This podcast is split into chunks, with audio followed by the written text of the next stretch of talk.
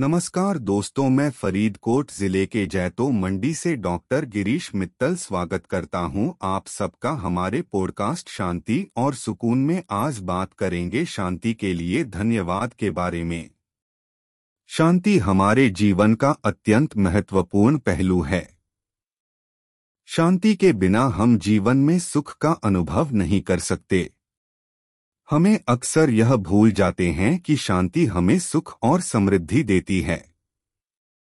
जब हम दूसरों के साथ अक्सर झगड़े और विवादों में पड़ते हैं, तब हमें त्याग करना चाहिए। शांति को प्राप्त करने के लिए हमें अपने अंदर से सभी नकारात्मक विचारों को दूर करना होगा। यदि हम अपने कर्मों से ज़्यादा जल्दी रहते हैं तो हम अक्सर स्थितियों पर जल्दी से निराश हो जाते हैं। हमें हमेशा अपने कर्मों के साथ शांति बनाए रखना चाहिए। शांति के ज़रिए हम अपने शरीर, दिमाग और आत्मा को स्वस्थ रख सकते हैं। हम शांति बनाए रखने से संतुष्ट और खुश रहते हैं।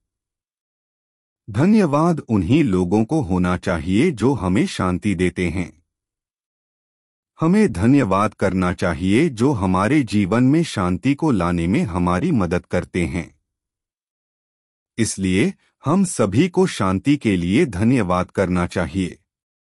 हम सभी को शांति का अनुभव करने की सलाह देते हैं और धन्यवाद उन लोगों को देना चाहिए जो हमें शांति के संदेश देते हैं। आप सबको मेरा पॉडकास्ट सुनने के लिए धन्यवाद और जय हिंद।